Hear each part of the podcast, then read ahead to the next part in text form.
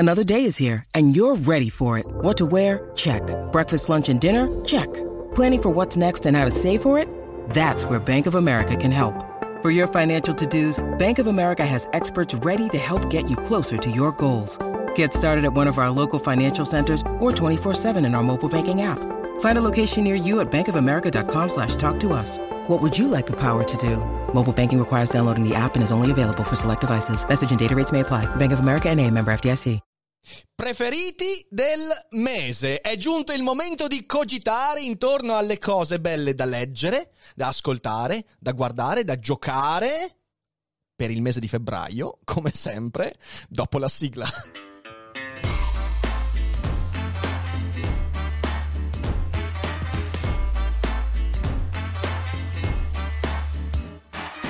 Sei su Daily Cogito, il podcast di Rick DuFer. E chi non lo ascolta è cibo per gli zombie. Questo mese abbiamo un sacco di libri. Ho letto tanto, ho studiato tanto, sono molto contento. È stato un mese veramente florido dal punto di vista dello studio e ho letto tante cose belle e oggi ve ne consiglio alcune. Però non mancano i film, non mancano le serie TV, i documentari e anche qualcosina legato al mondo videoludico. Quindi direi di tuffarci subito in questa disamina dei consigli per questo mese. Un po' di consigli, un po' di sconsigli, ma pochi. Allora, il primo libro che vi consiglio è un libro che ho già letto tempo fa, l'ho già consigliato in passato, ne ho già discusso, ma visto che la prossima settimana c'è la live monografica su Charles Darwin, che figata, non vedo l'ora. Entro il weekend avrete il giorno corretto della monografica. Beh, allora non posso non consigliarvi L'idea pericolosa di Darwin di Daniel Dennett. Ora, Dennett è un filosofo, è un neodarwinista, è un filosofo riduzionista, ma in modo particolare. E questo testo è molto interessante perché è un'ottima introduzione a ciò che Darwin ha fatto con la filosofia. Non Darwin in sé per sé, ma l'evoluzione del pensiero darwiniano. Sì, perché a me capita sempre di dire una cosa che ribadirò durante la monografica.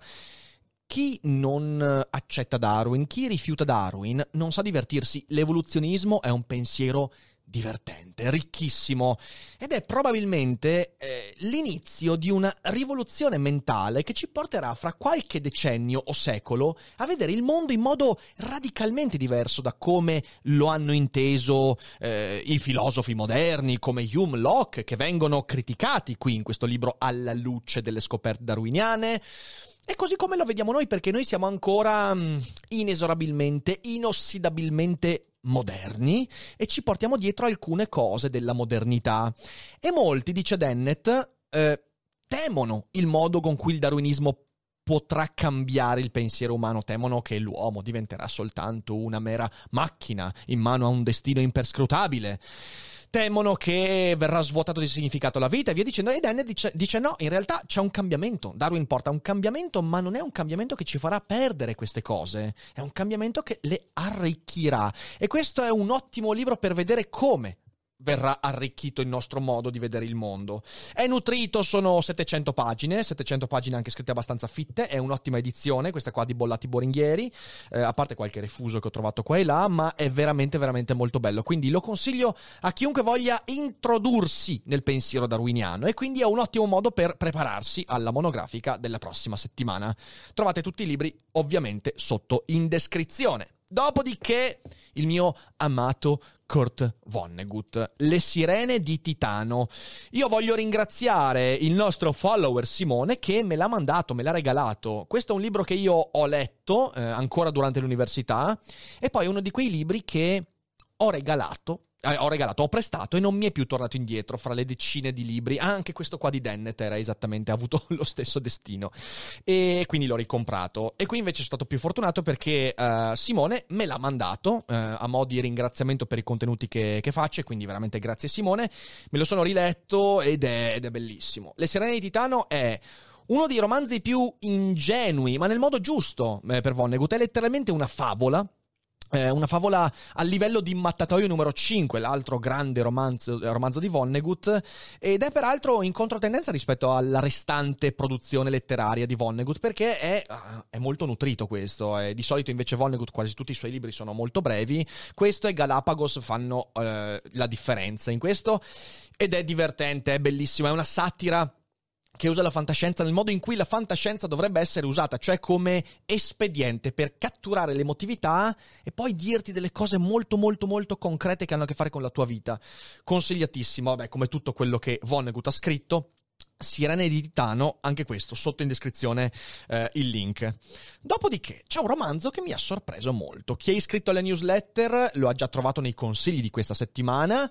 Chi non è iscritto al newsletter, mannaggia voi, andate a iscrivervi alla newsletter che viene pubblicata ogni domenica, è gratuita e dentro trovate riflessioni non richieste, consigli di lettura, divisione, articoli, consigli su video, canali YouTube, un sacco di roba interessante, approfondimenti, quindi andate a iscrivervi alla newsletter perché la domenica diventerà un giorno molto molto più bello. Ma dicevo, l'ho già consigliato ed è un libro che ho conosciuto per merito di una collaborazione con la casa editrice e con un'agenzia che l'ha pubblicizzato, ed è Piranesi di Susanna Clarke.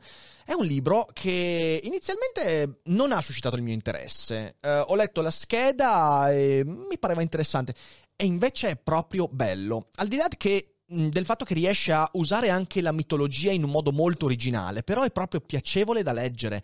È un testo che mi ha catturato l'attenzione ed è un testo che entra in alcuni misteri, in alcune simbologie molto profonde che mi hanno catturato. Parla di questo artista poco conosciuto, della simbologia, della storia dei suoi simboli, e riesce a trascinare il lettore in un mondo che io personalmente ignoravo, ed è molto molto bello. Quindi ve lo consiglio, è un romanzo ed è piacevolissimo, quindi ve lo leggete secondo me anche se sono 250 pagine, però è un romanzo veramente che se ti cattura l'emozione ti porta via per 2 giorni, quindi veramente consigliato, un ottimo libro che non pensavo. Dopodiché facciamo una cosa strana, oggi recensisco non un libro, ma il nuovo lettore ebook, perché voi sapete che io sono un amante di ebook, sono un lettore di ebook, leggo qualsiasi genere di libro, anche in formato elettronico, è molto comodo, e ho dovuto fare il cambio perché prima avevo il Kindle Paperwhite che però aveva gli 8 giga di memoria e sono finiti gli 8 giga e ho dovuto prendere quello da 32 giga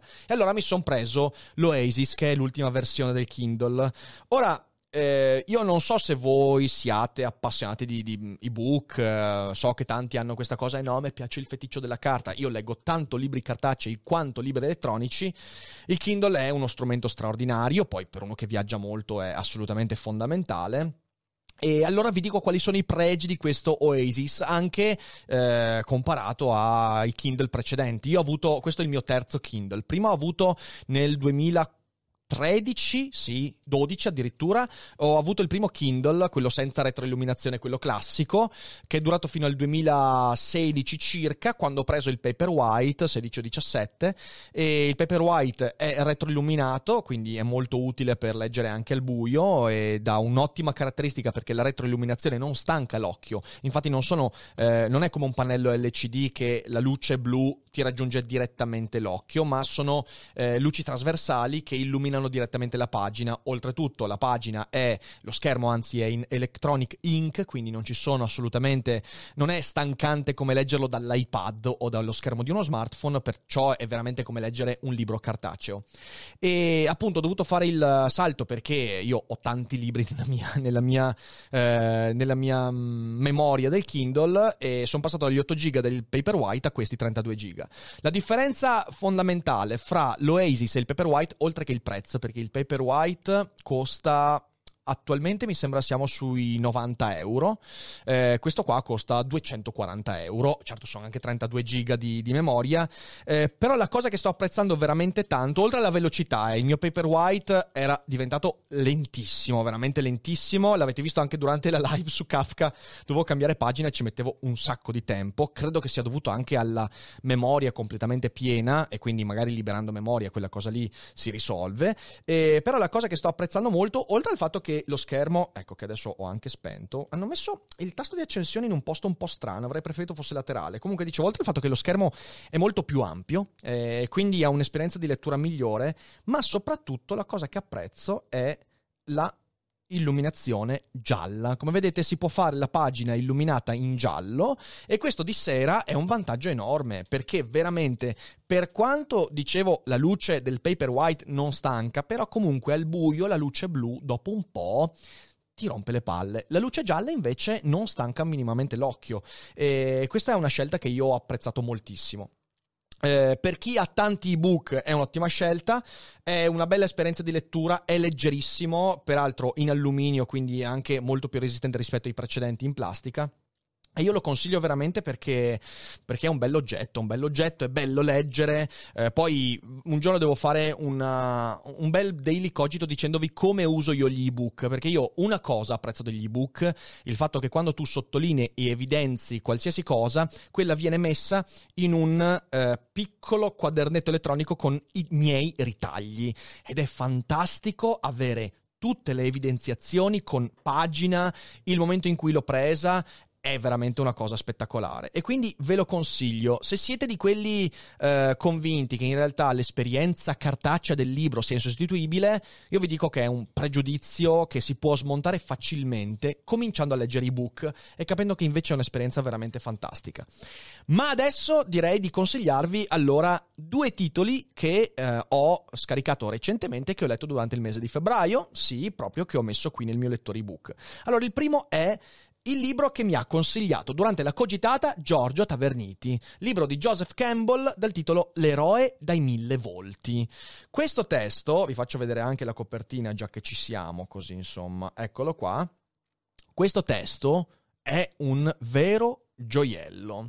Sarà che ho preparato il mese scorso la monografica su Jung e quindi per un mese abbondante mi sono riletto testi di Jung, testi legati alla simbologia, agli archetipi e via dicendo, ma questo testo di Campbell è arrivato proprio a puntino, perché è un testo in cui Campbell cerca di dire perché nella favola e nell'epica, non solo occidentale ma anche quella orientale, fondamentalmente di ogni cultura e di ogni epoca, la figura dell'eroe vive delle storie molto molto simili.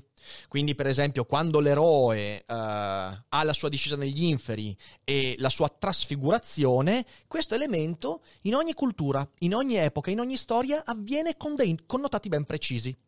Uno potrebbe dire, ma perché gli autori mancano di fantasia? Non è così.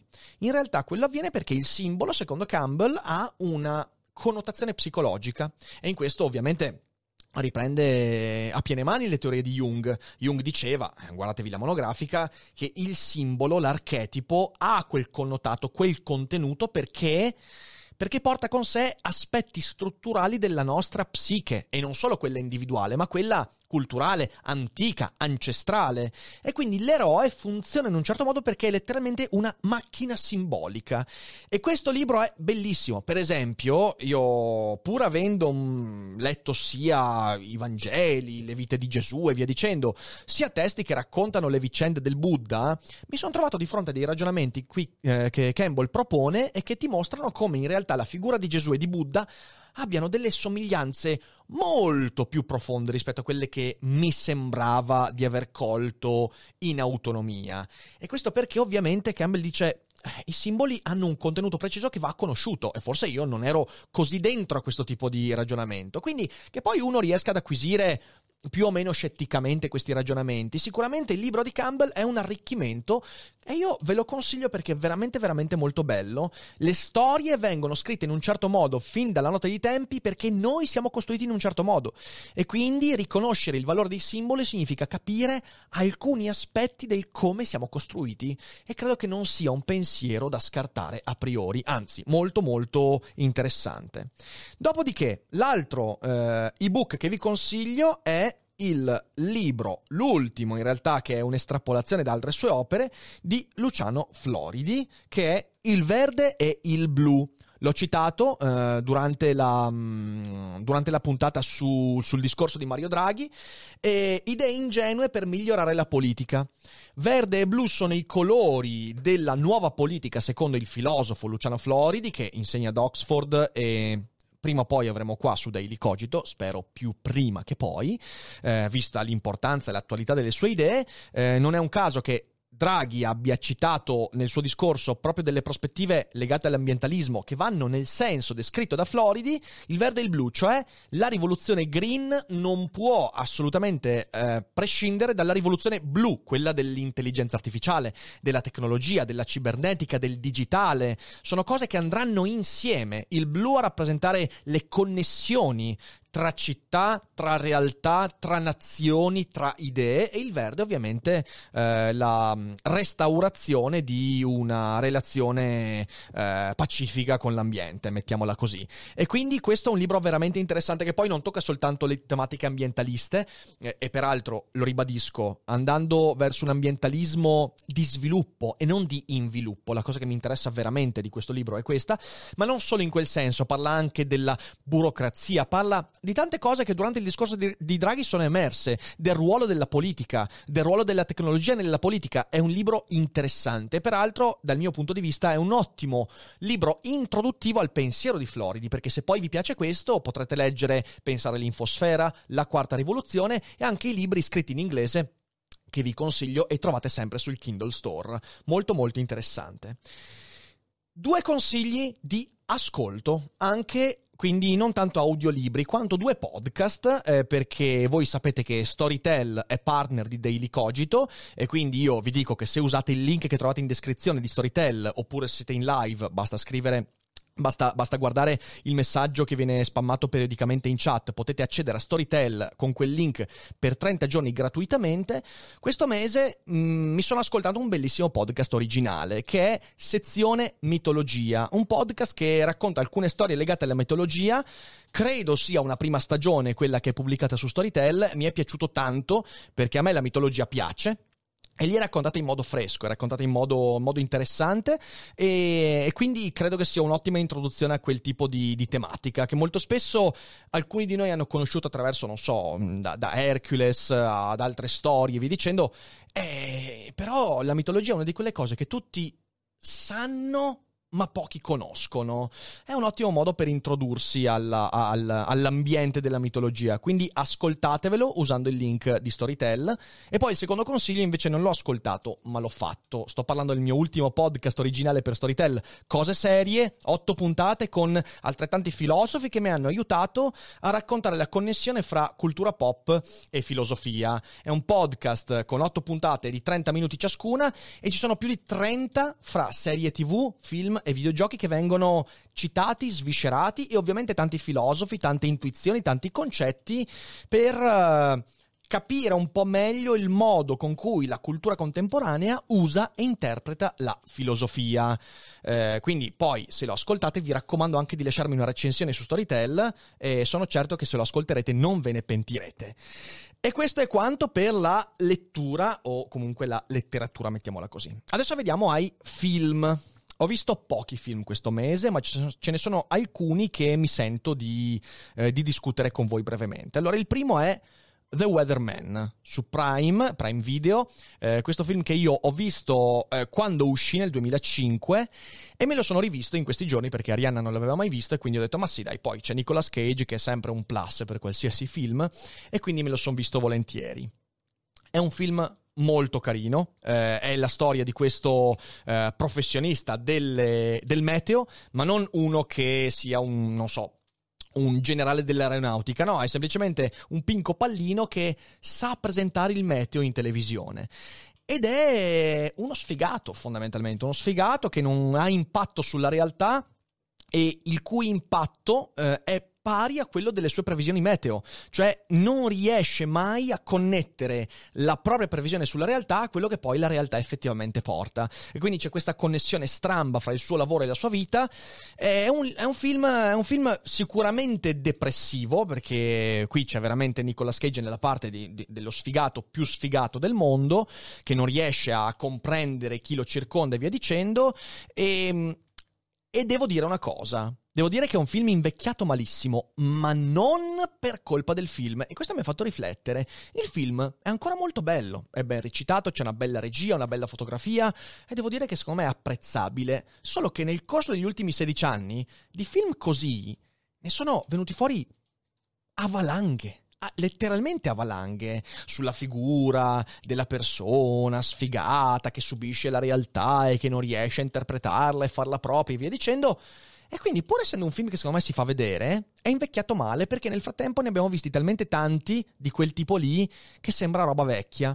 E il cinema molto spesso ha questo aspetto. Uno dei primi film che racconta quel tipo di aspetto, almeno negli ultimi 20 anni, diventa vecchio velocemente, e quindi secondo me è un peccato questo, ma secondo me comunque potete dargli un'opportunità. Poi ripeto, c'è Nicolas Cage nella parte di se stesso e quindi non c'è niente di meglio che questo. Il secondo film invece molto divertente è Moonwalkers, sempre su Prime Video, mi è piaciuto proprio tanto.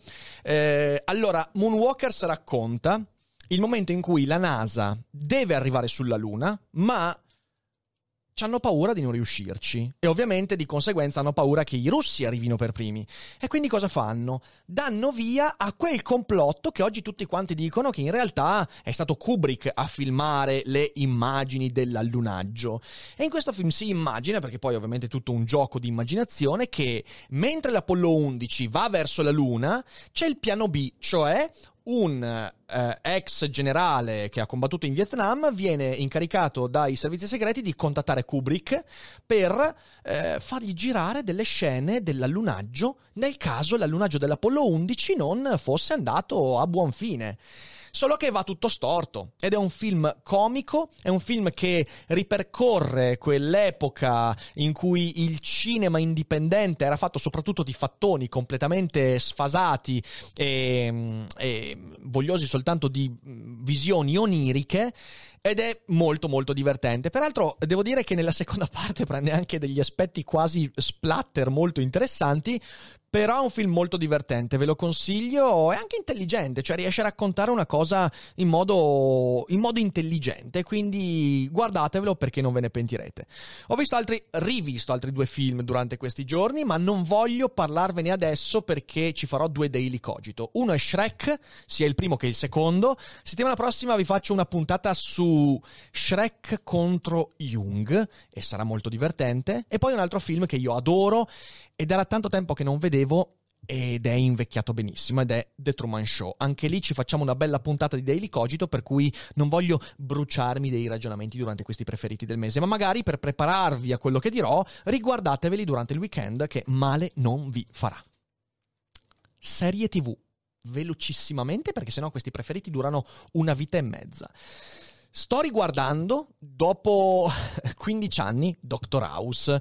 Arianna non l'ha mai visto, io durante l'università è una serie che ho adorato per 2 aspetti. In primo luogo per la totale sospensione dell'incredulità che Doctor House ti impone.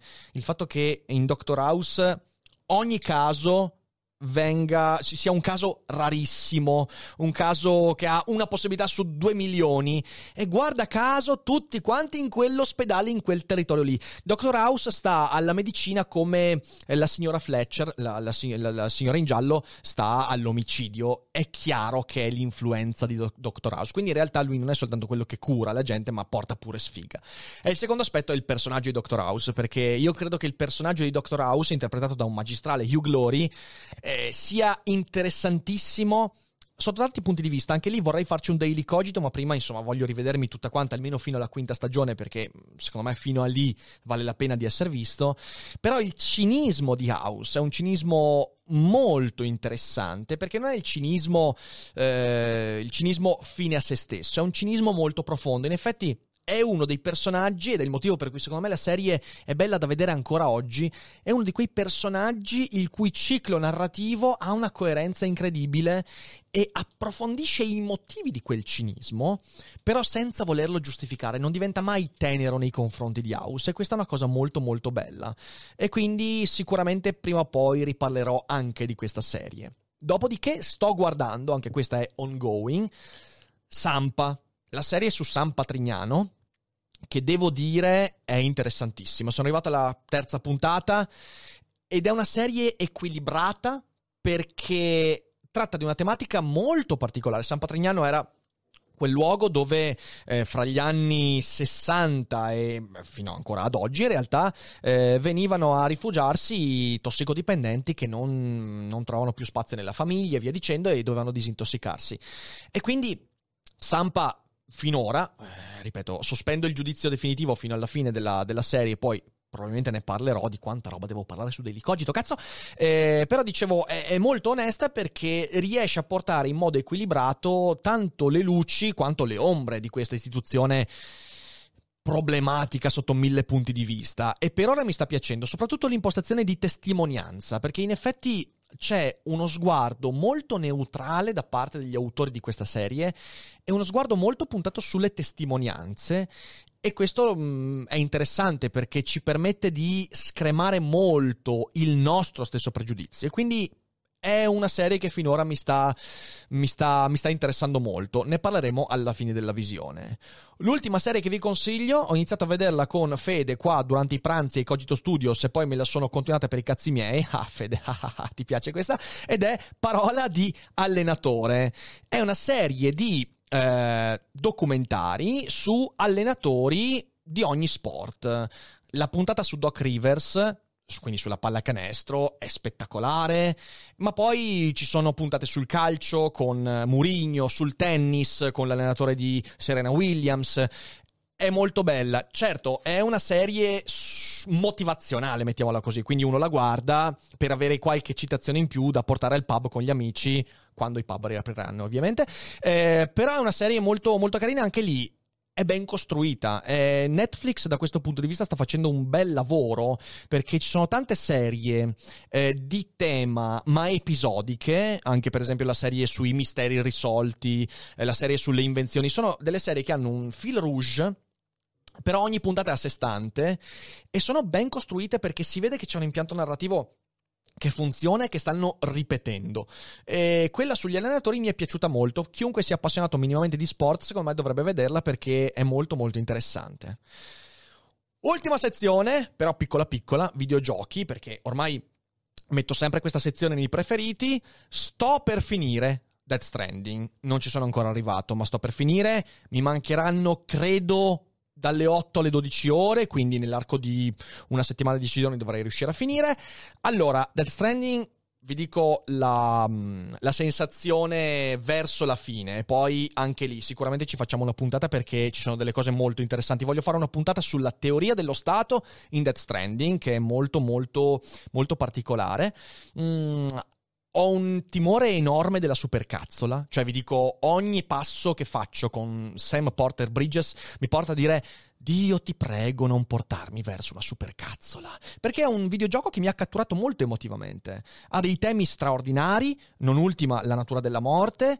Di supercazzole già ce ne sono state tantissime, per esempio la supercazzola a un certo punto di Hartman che ti spiega perché il Death Stranding è connesso al modo con cui gli egizi vedevano la morte, e quando mi son letto quel brano ho detto ma cosa è successo alla mente di colui che o colei che ha scritto questa roba, perché c'è un problema qui.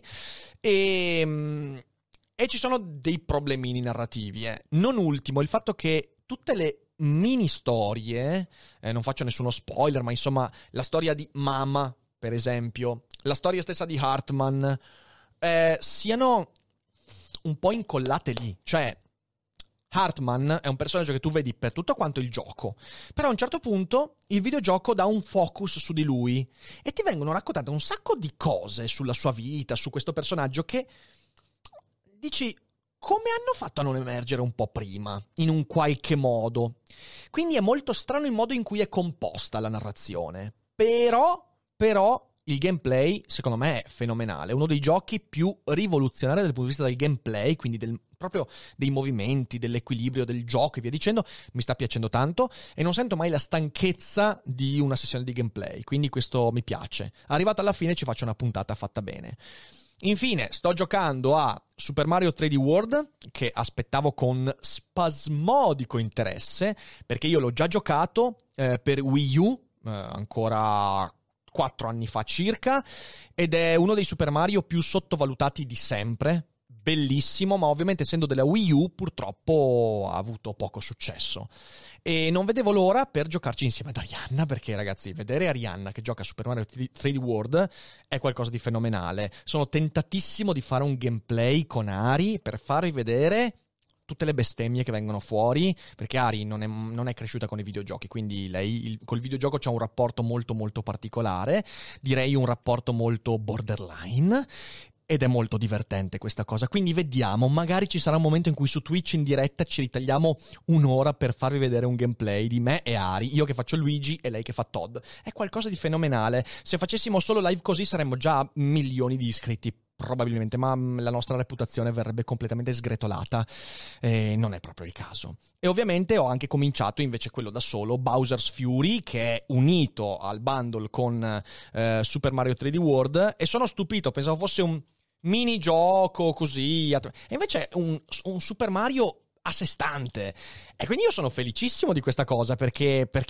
è veramente un Super Mario che peraltro ha dei sorprendenti richiami con Super Mario Sunshine, che a me non piace, non mi è mai piaciuto, non mi è piaciuto neanche quando l'ho rigiocato per Switch qualche mese fa, però Bowser's Fury, cazzo, invece è molto bello, e quindi me lo sto godendo. Anche lì, magari non in un Daily Cogito, ma quale sui social, vi do qualche ulteriore opinione nei prossimi giorni. E questo è tutto per i preferiti del mese. Era tanta roba, ve l'ho detto. Prima di lasciarvi voglio però annunciarvi i prossimi 2 ospiti per la settimana. Che ne dite? Settimana prossima abbiamo 2 ospiti spettacolari, tutti e 2 dal vivo qui ai Cogito Studios. Sì, perché mercoledì 24 febbraio avremo in live qui con noi Massimo Polidoro, e non vedo l'ora, perché Massimo, oltre ad essere un ascoltatore di Daily Cogito, è una persona di cui ho grande stima, autore di testi, direttore del CICAP, persona molto coinvolta nell'ambito del debunking, ma anche non solo, anche ovviamente nella divulgazione culturale, e quindi sarà qui con noi mercoledì 24 febbraio alle 18 la live, quindi segnatevi l'appuntamento. Il giorno dopo, sempre alle 18, avremo qui Kalel, Adrian Rednick, autore di libri fantasy, youtuber, creatore di contenuti ed appassionato di Tolkien, Harry Potter, e quindi faremo una chiacchierata a fiume su tutto quello che amiamo nell'ambito della fantasia.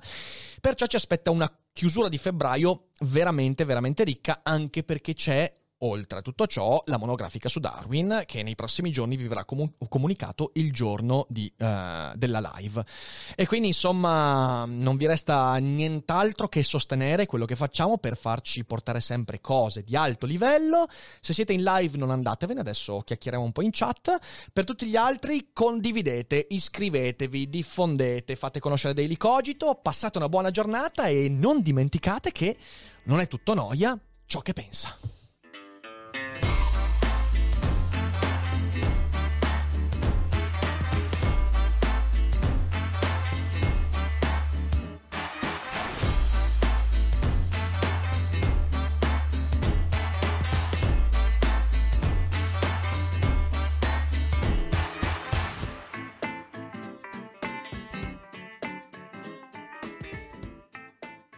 I'm Sandra, and I'm just the professional your small business was looking for. But you didn't hire me, because you didn't use LinkedIn Jobs. LinkedIn has professionals you can't find anywhere else, including those who aren't actively looking for a new job, but might be open to the perfect role, like me.